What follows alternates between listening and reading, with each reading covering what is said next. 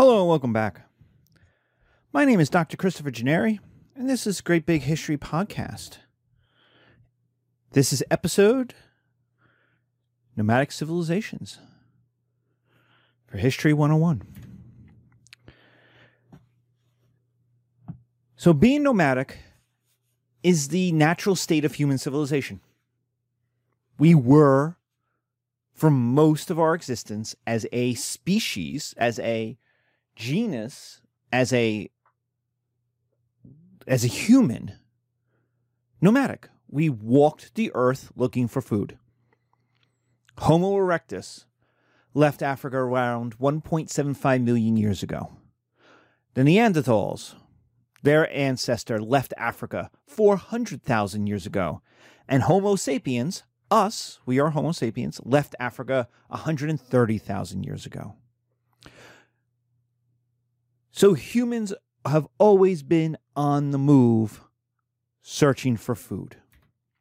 So that lifestyle is a hunter gatherer lifestyle. You hunt animals for protein, you gather roots, veggies, fruits, and nuts. Okay, so who does this work? We have people, we have men, we have women, we have children. Who does this work? Well, men do the hunting, and women do the gathering, which makes complete sense. It's very patriarchal. The men do the hunting, hunt, hunt, hunt. They they go after the roast beef. They kill the meats. They bring home the bacon. And the women gather. The women get the roots and the veggies and the fruits and the nuts, and they collect and they pick so who's more important? Whose calories are more important? The protein the men bring home? Or the fruit the women bring? Obviously, it's the women. The women's calories are more important because they are more regular. And that has an effect on the society. See, if you've ever gone hunting, you know this. You know gathering is easier because you can go out hunting and you can sit in your blind for eight hours and get nothing, not see a thing. You could spend all that time tromping through the woods, walking through the woods, trying to find something and get nothing. You could go all season and get nothing. That's a lot of energy spent for zero gain. Women, on the other hand, you find the roots, you dig them up. You find the veggies, you dig them up. You find the fruit and you pick them. You find the nuts and you pick them. And it's probably more than you could pick in one day, so you could go back. So women's calories are more important. Most people will eat a root, veggie, fruit, nut diet with some animal protein thrown in because the women's calories are more regular. That has an effect on society. Women gain rights. Women have rights in nomadic societies because they are economically important. So women gain control over their bodies. They get a decision in marriage. They get to decide who will be the father of their children. Now, not them just alone, they don't marry for love.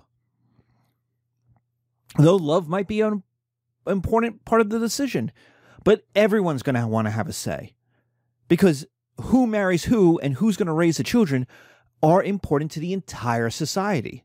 So, not only the parents of the woman, but the parents of the boy, the parents of the man, and other families are going to be like, well, you know, Jane really shouldn't marry Bill Bill, I don't know, you know. They're all going to have a say. And that's going to tell us something about how communal this society is. And we'll get to that. But women have rights and especially control over their body. So the idea that the caveman hits the woman over the head and drags her over to the cave to have sex with her and rape her just isn't really true. Women had rights. They had a decision over marriage. They have important jobs. They're economically important. And so, since they're economically important, they'll have important social jobs priestesses, judges, midwives, doctors. Sometimes a leader or a warrior. This is your Wonder Woman, right? Living in a society of female warriors. That's what the Amazons are. Now, the Amazons are a Greek story, but they there were a basis based on nomadic horse peoples that women knew how to fight. They knew how to shoot a bow, stab things, because you had to be able to survive as a hunter gatherer. So women can do hunting as well. They could shoot a bow, they could throw a spear. They're definitely going to be the midwife doctor. Who else knows how to deliver a baby? A woman who has given birth. So men don't know anything about delivering babies. It's kind of weird that in the 20th century, men took over baby delivering as doctors, quote unquote, as doctors. Well, they're professionals, right? But through all of history, women delivered babies. Why? Because women know women's bodies far better than men know women's bodies.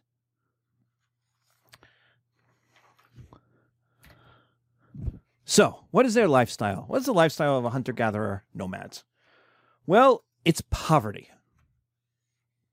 That's the big thing. It's poverty. You could only own what you carried from place to place, which isn't that much. Imagine living, everything you own is in your backpack.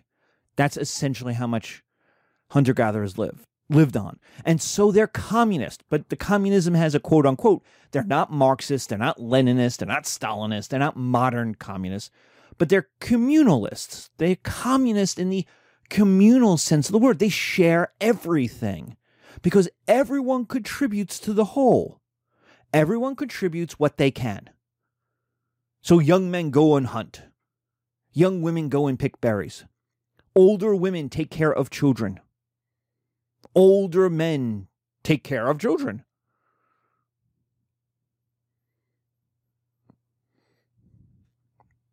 And then the women and the men come home and then they take care of children. They take care of horses. They take, take care of the goats. They feed the sheep.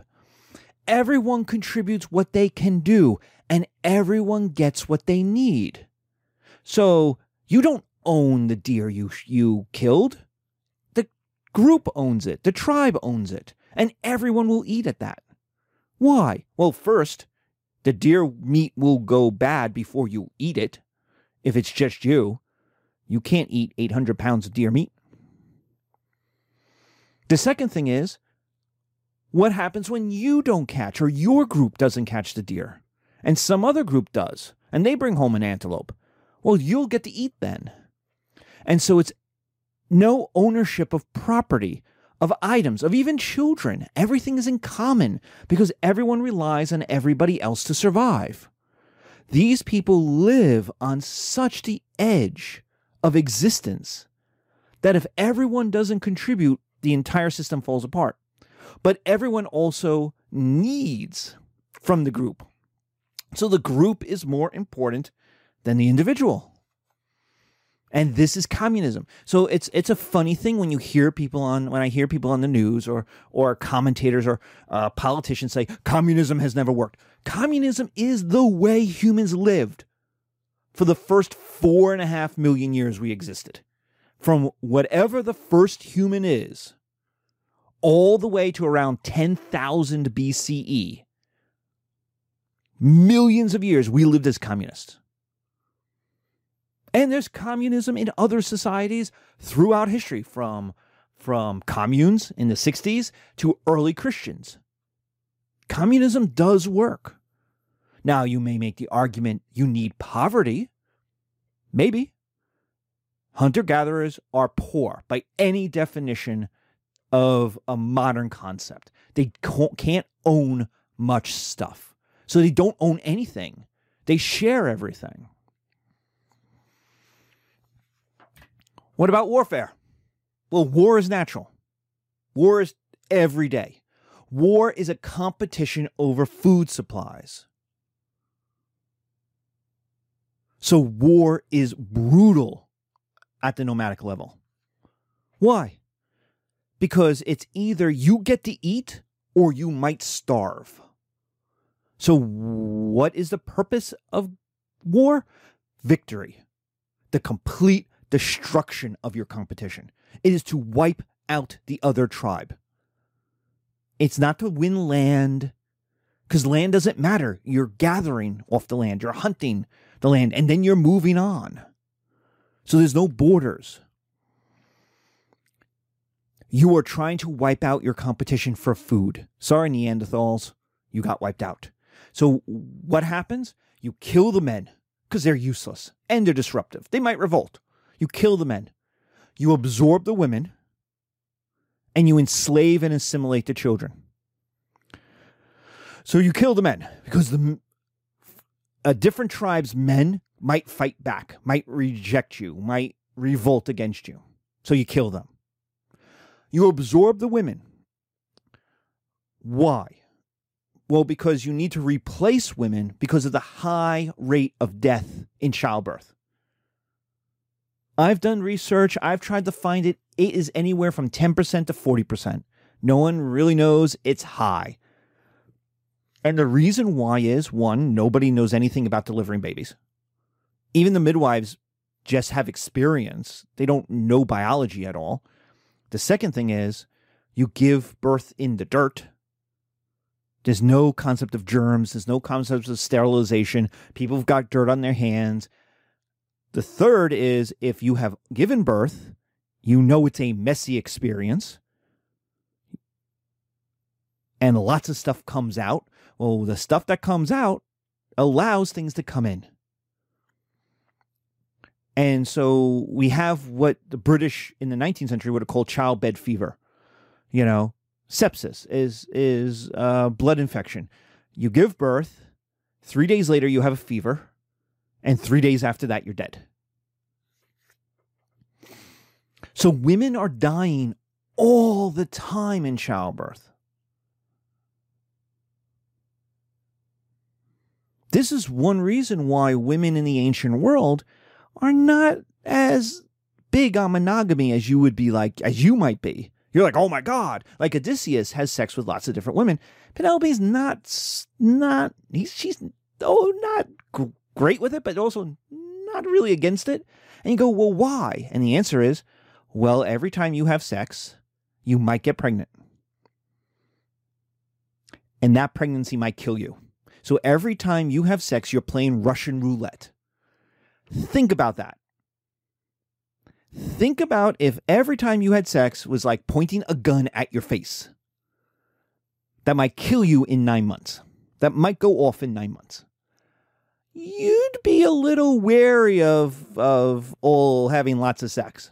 You'd be a little wary of like, well, you know, you know, you'd want to have the one kid, the two kid. You need the kids to survive. You need enough kids to survive to adulthood that will take care of you when you're old.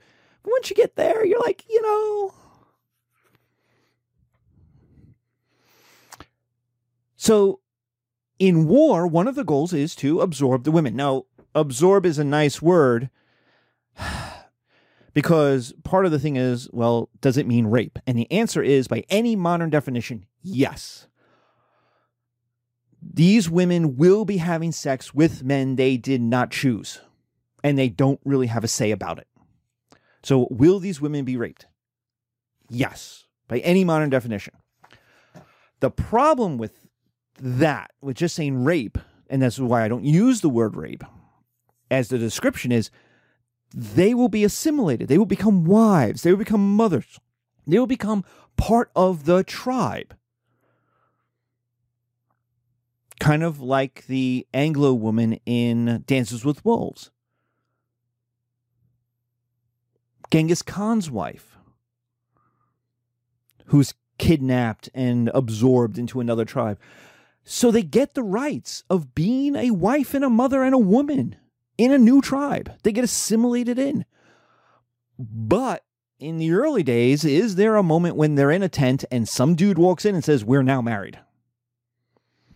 or uh, the group takes a woman and says, Your husband's dead. Sorry, he's stupid. And Worf is your new husband. Uh, they do a couple of words, they bind some hands, and boom.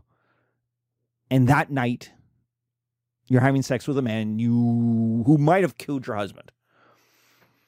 Yeah. And is that rape by a modern definition? Yeah. Sure. But they're not slaves. And that's important. They're not sex slaves. They're not slaves. They are assimilated in as women of the tribe. Now, the children are kind of enslaved because the enslavement part is about their labor. You you kidnap the kids, you assimilate the kids, you take the kids because you have a lot of jobs like feeding the goats that a man doesn't want to do. And so you need them for labor. You need children for labor, for future labor, and to be future adults. Now, here's the problem. You have a seven year old boy that you, you absorb into your tribe. You kidnap, right? You murder their, his father, right? Or his mother and his mother. Or you absorb their mother, you bring the kid in. What are you going to do with this kid? Well, at seven, you give him all these little jobs. But one day, that kid will become 18 year old man. And that 18 year old, that 21 year old man could stab you in your in the night. That's a problem. So how do you stop that kid from stabbing you when he's an adult and continue to give you labor to make your life better? To go from feeding the goats to going hunting for antelope. Well, you assimilate them. You probably have them marry your daughter, right? Or your niece. So they're working for you, and now they're your daughter in law, they're your son in law. Well, he's not going to murder you because he's now going to become a man of the tribe. So, like women, they're assimilated. Children become assimilated as they get older. And this is an important thing to understand about slavery. We're not talking American or West Hemispheric chattel slavery. The slavery here is for labor. And the important part about that is as these slaves continue, their labor will be incorporated into the tribe, and eventually they will be incorporated into the tribe. There is no kind of slave forever or generational slavery. By the time they become a teen, become an adult, they're being absorbed in. Because remember, slaves don't like being slaves. And if you are a tribe, you can't have 20% of your young men murder people in the night, hate you. You absorb them in. So you they marry the daughters. And so within a generation, they're not they're not slaves anymore. They might not be leaders of the society, but they might grow into be like second or third level important men. You know, depending on how good at hunting they are, how good at war they are. What happens if you're defeated? You have the complete eradication of a tribe, likely starvation. You get kicked off the land, you get kicked off the area where you were had food, and you will be destroyed. So, rule 1, don't lose. And that is a big rule. You should start, you should you should put an exclamation point there because that is rule 1 of this class. Don't lose. When you lose, whether it's the, to the Assyrians or to the Egyptians or to um, Alexander the Great or to the Romans, bad things happen to you. Do not lose. And losing as a nomadic person is eradication. Your men are dead, the women are absorbed, and your children are enslaved. If you get away, great. Lots of men are dead. You've got women and you got children who you now need to feed, and you've been kicked off the fruitful land that you were on. So now you're facing starvation.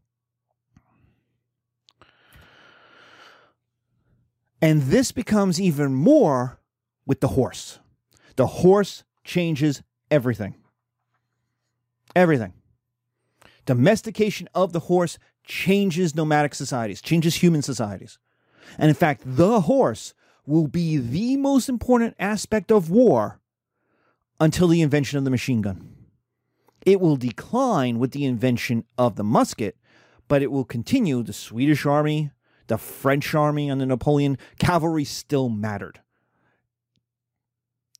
It's the machine gun that kind of ends the cavalry charge. Now, what does why does the horse change everything? Why does the horse change nomadic society? Well, first it's it allows you more wealth. It's like having a car. You could carry more. Think about all the junk you have in your car versus all the junk you have in your backpack. When you're when you're living out of your backpack, you have to be very precise what you have in your backpack.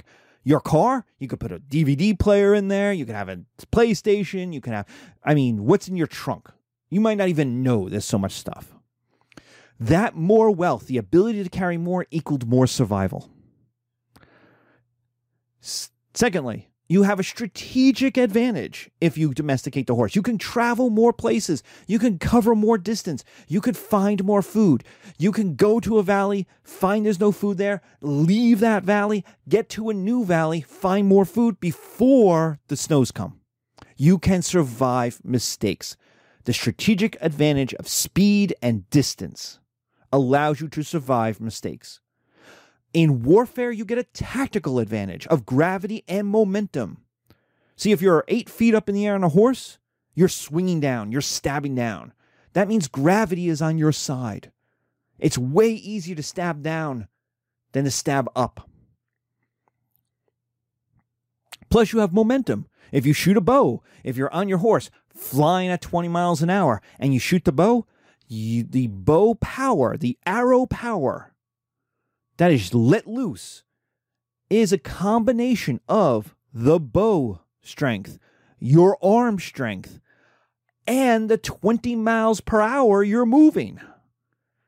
So, as opposed to standing on flat earth, if you're f- moving on a horse, your striking power is 20 miles an hour heavier than if you're standing there.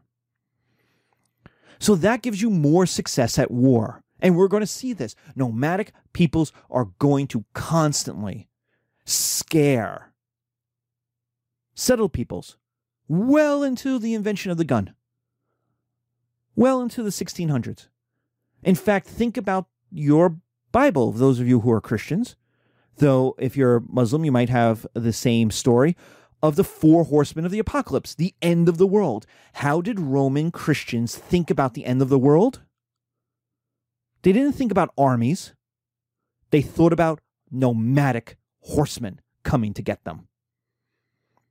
Nomadic horsemen, men riding on horses, was war and death and pestilence and starvation. That's what they brought.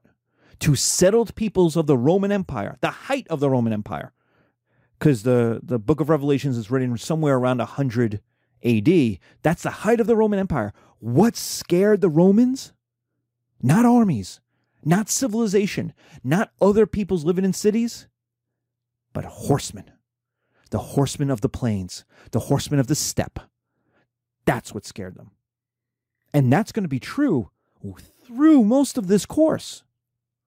Nomadic peoples, we're going to end with Genghis Khan and the Mongols wiping out lots of civilizations, obliterating huge cities, burning everything down, murdering millions of people.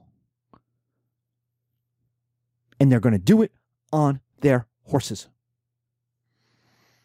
So, settled peoples are going to have to deal with that horse because it's a long time before we invent the musket, and it's even longer before we invent the machine gun. Okay.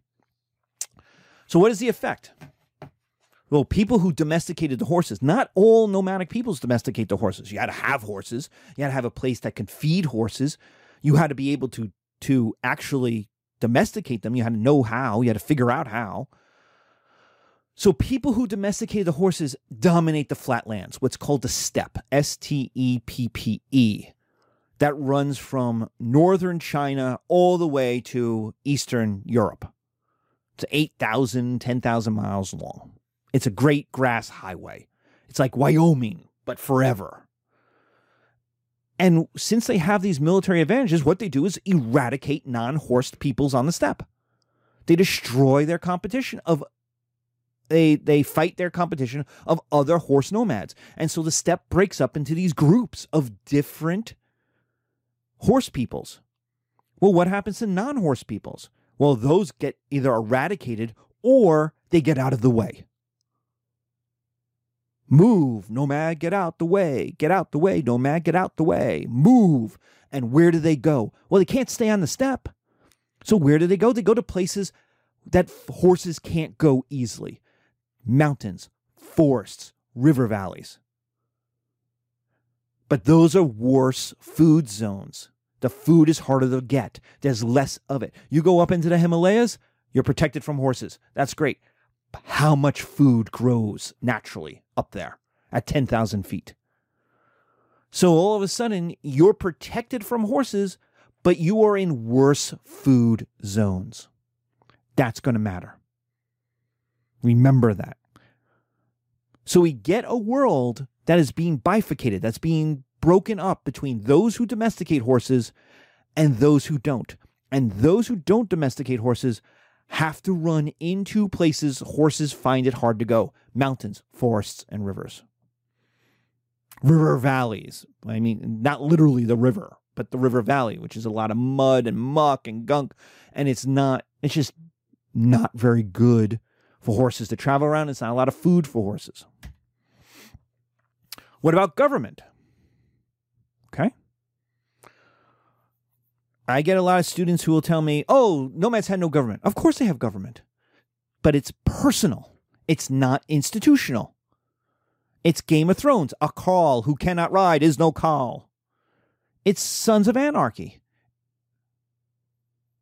It is an individual. You follow the person, not the institution. So if you're in the military or you know someone's in the military, you know they take an oath of loyalty to the Constitution of the United States, not the president. In nomadic societies, you're taking an oath of loyalty to the person, to the president. It's personal. It's in the person. So, who gets to be the leader? Well, it's a complicated, always flowing, never written down mix. It's based on kinship. Who are you related to? Sons of Anarchy, right? If you ever watch Sons of Anarchy, you know the guy who wants or should be the leader is the son of the ex leader. And his like uncle stepped in. The brother of the ex leader of the of the deceased ex leader took over. But they're related. It's not some stranger a lot of it is who you related to. Are you related to this? Are you related? Are you the son, the nephew, the brother of a successful king? Of not, the, I'm sorry, these are not kings. A successful chief, a successful leader. Then you have a claim on that. Are you son of the horse thief? You're not going to get to be leader. Second, you have to have charisma. People have to want to follow you. People have to like you just because you're you. You need strength of character. Charisma, uh, let's go back to charisma for a second. Um, it's why it's why people follow Harry Potter and not Ron Weasley. Right? It's why, and that's and actually a whole book about Ron being upset. Why does Harry get to be in charge? Why is he so special? Why is he the chosen one? Well, part of it is people like Harry. They don't really like Ron all that much. There's a reason why Harry is the cap becomes the captain of the Quidditch team. It's because people want to follow him. It's why Harry is in charge of Dumbledore's army. People want to follow him. He's not the best sorcerer, he's not the best wizard. The, sh- the books continuously tell you he's not the best. But he's related to important people. And people like him from the very beginning. It's also um, why Draco Malfoy is in charge basically of that of the 11 uh, year olds in Slytherin. Yeah, he's related to an important guy, but people also like him. They follow him. He's got a crew. Whereas his his stooges, his crew, no one's following his crew because they aren't charismatic. You need strength of character. Again, Harry Potter or Draco Malfoy. You need someone who stands up. This is the khal who cannot ride is no khal. You lead by example. People want to follow you. So you have a strength, not just physical strength, but a strength of character, a morality, a value system.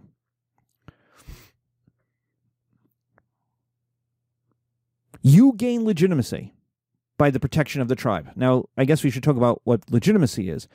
Legitimacy is the ability to get other people to accept your right to tell you what to do. It's the ability to get other people to accept your right to tell them what to do. Legitimacy is people accept. I accept who the president is. I accept who um, is in charge of my committees. I, they have legitimacy. They're, now, there's lots of ways you could get legitimacy. And we'll talk about a lot of them. And we'll talk about what happens when you lose legitimacy. And it's never good when you lose legitimacy. So how do you gain legitimacy? You you gain it by protecting the tribe, by finding food and being successful in war. And if you're successful, you get to keep being the government. You get to keep being the chief. People accept you. That's Khal Drogo in Game of Thrones. He has the longest hair because he's never lost a battle. So people accept him being in charge.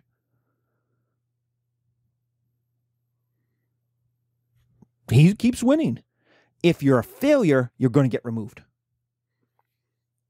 People do not have time. You do not have four years to figure it out. You do not have time to grow into being a leader. You better be a good leader or you're going to be X'd. You're going to be gone. You're going to be murdered in your sleep and removed.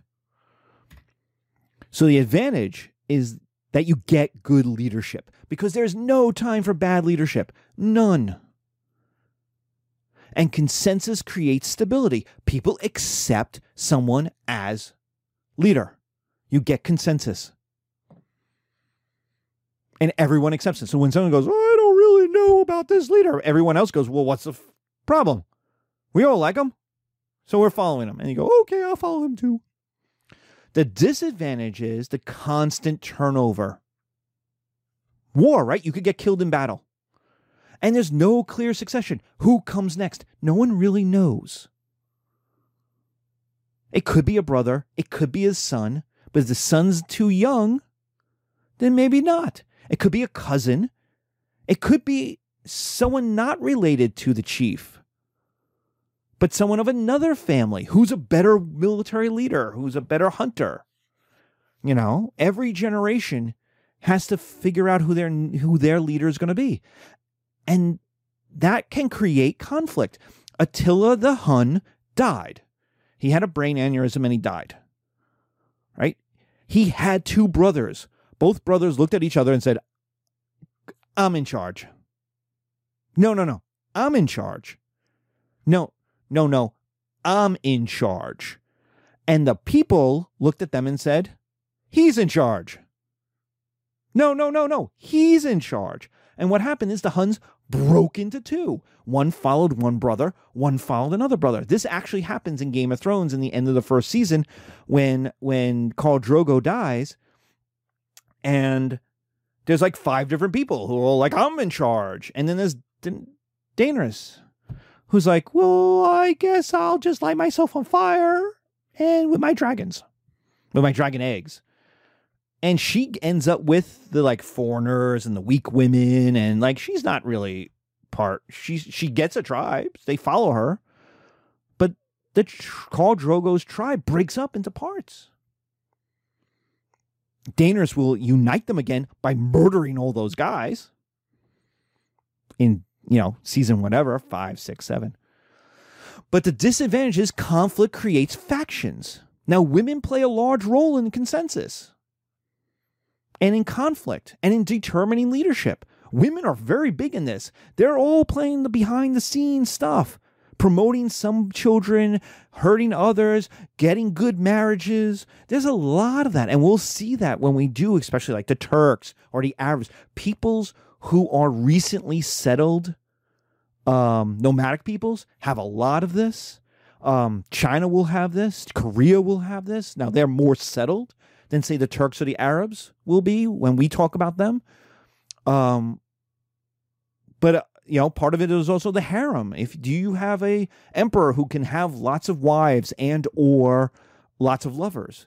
So there's a uh, uh, women are important in this. Women have a role to play in determining who will be the next leader. So that brings us to law. How does law work? Well, nomadic peoples have laws. What are those laws? Well, these are people who cannot read or write. They have no written language. So their laws are based on traditions. If it worked in the past, they'll continue to do it. It worked. Remember, if they do something new and it fails, they starve or they get wiped out, right? The men are dead, the women are raped, the children are enslaved, right? So this is a very conservative society. Nomadic peoples are conservative. They don't like risking new things. They don't like change because if they try something new and it fails, it's disaster. So these are very conservative societies. Well, who knows what the traditions are? Who knows what people used to do in the past? You don't have any written record, so the only record you have is the memories of old people. So old folk are in charge of the law because the society is also communal. Everyone has an interest in justice. Everyone. You can't have someone get away with being a horse thief or stealing an antelope and using it for themselves. You don't have you can't survive with selfishness. So it's based on traditions. Everyone has an interest. The people are illiterate, meaning they can't read or write. So old folks know the rules and they maintain the rules. The old folks get together and they go, "We know what you know, remember what it used to be? Remember what the punishment used to be when when you stole a horse? Oh yeah, yeah, yeah. You cut off uh, all of his pinkies. Like no, no, no. That's if you stole a goat. Oh yeah, that's right. So what is it about the horse? You pay two chickens. Really? It's just two chickens. The pinkies are for the goat, but the horses the two chickens. Okay, I guess that's fine. It makes it doesn't sound right, right? And you have these conversations. So, what does this happen? You get consensus. Everyone agrees on the rules. The old people get together and they go, What is the punishment going to be for this guy who stole a horse? And they talk about it. This is, in some ways, where our jury comes from. Now, our system comes from the Romans, but it's you can see this group. You have a group of people standing in judgment of a person and going, Well, what should the punishment be? What did he do? Did he do it? He did it. He did it. Okay, what should we cut off his pinkies? And the people will go, no, no, no, no, no. He's not cutting off his pinkies. No, no, no. No, no, no, no. He, give him the two chickens. He has to give back the two chickens. Well, oh, oh but okay, two chickens. I get. I isn't that a little light? And someone's like, yeah, it's a little light, but you know, he's got two young babies, and you know, he needs the pinkies to draw the bow. He's good at bow shooting, and you know, like, oh yeah, that's true, and and they come to a consensus. They agree. It's a case by case negotiation. Why? Because I wake up and my horse is stolen, right? It's not really my horse. So this is a bad, kind of a bad example to start with, but I'm missing a cow, right? And Billy stole my cow. And how do I know? Because I go down to the place where everyone drinks and, and gets drunk and I go in and go, I'm missing a cow. And they go, Oh, Billy was just in here and he found a cow. So what do I do? Well, I go to my grandpa. I don't go to Billy because now we're going to have a fight. So we're going not going to do that. I'm going to go to my grandpa. Go, Billy stole my cow. what does Billy, what does my grandpa do? He calls up Billy's grandpa or Billy's grandma because women are in charge too.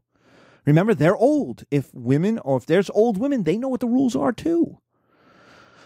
And so he calls up Billy's grandma and says, We have to have a sit down. And so they get together. But all the other old people show up too because they want to be a part of this. And they all have like chicken parm. They all sit down and they eat. And there's a, hey, you stole the cow. Billy stole the cow. We got to deal with the cow. And my grandfather wants to get the most restitution, right? He wants to cut off Billy's pinkies and get a second cow back. Billy's grandmother wants to defend Billy. Even if she knows Billy did wrong, she wants to get the least punishment. And that's where the other old people come in because they're eating and they're talking and they're drinking and they're having a good time, but they're also with one ear listening to what's going on. And so when my grandfather goes, Oh, we're going to cut off his pinkies, you get them, them going, No, no, no, no, no, no, no, no. Oh, this, this chicken parm is terrible. Like that tells my grandfather that's too big of an ask. You're not going to get it. No one will accept that. And when the his grand Billy's grandmother says, "Well, all right, he'll give back the cow and he'll say he's really really really sorry." Well, the old people on the other end of the table are like, "It's terrible," oh, and tells it that's not enough. All right, well, you know, a goat and two chickens. That tells my grandfather and the grandmother it's kind of in the ballpark of what's acceptable. And she goes, All right, well, we don't really have a goat. How about just two chickens? All right, a goat. So, what does this now mean? It now means the old people now finish their meal. They talk about the old times, they talk about kids today, and they complain about young people because that's what old people do. And then they come to me and Billy, who are sitting there growling at each other. I'll kick your. And then my grandfather goes, You're going to get your cow back and you're going to get two chickens. And I'm going to go, Two chickens? Cut off his freaking pinkies. And he's going to go, Shut up. You're going to get two chickens and you're going to like it. And that's the way it's going to be. Okay? And I go, Okay, Grandpa. And Grandpapa walks away.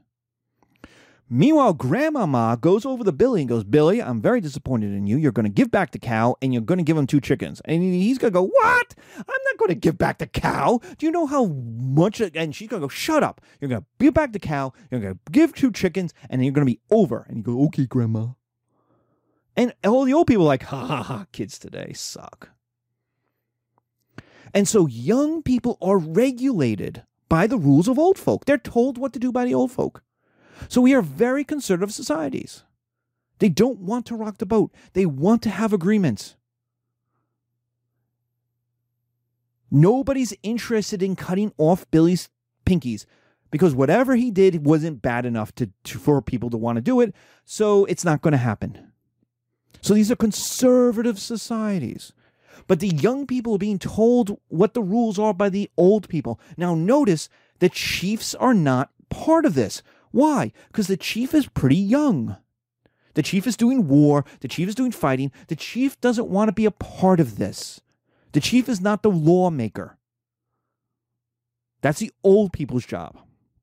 Now, what happens is young people, me and Billy, grow up.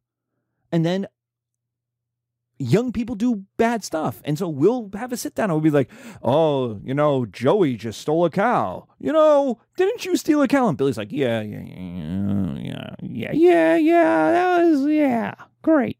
Never forget a thing. Be like, yeah, what was the thing? Didn't we cut off your pinkies? No, got my pinkies. Thank you. Thank you. It was like a turkey. No, we don't even have turkeys. It could have been a turkey. And then some other old is like, yeah, I remember that. Uh, yeah, it was uh, two chickens. Like, oh, yeah, that's right, two chickens. And so the the generational law continues. But notice it's a case by case. It's continuously consensual. The group no one person makes the law. The group is constantly reinforcing it. But it's also a way for old people to regulate young people's behavior by te- of telling people what to do and getting them to act by the rules of old people. So these are very conservative societies. So what is the biggest punishment? It's not the chickens. It's not to the cow. It's to your reputation. See, the thing that happens is Billy will now be known as the cow thief.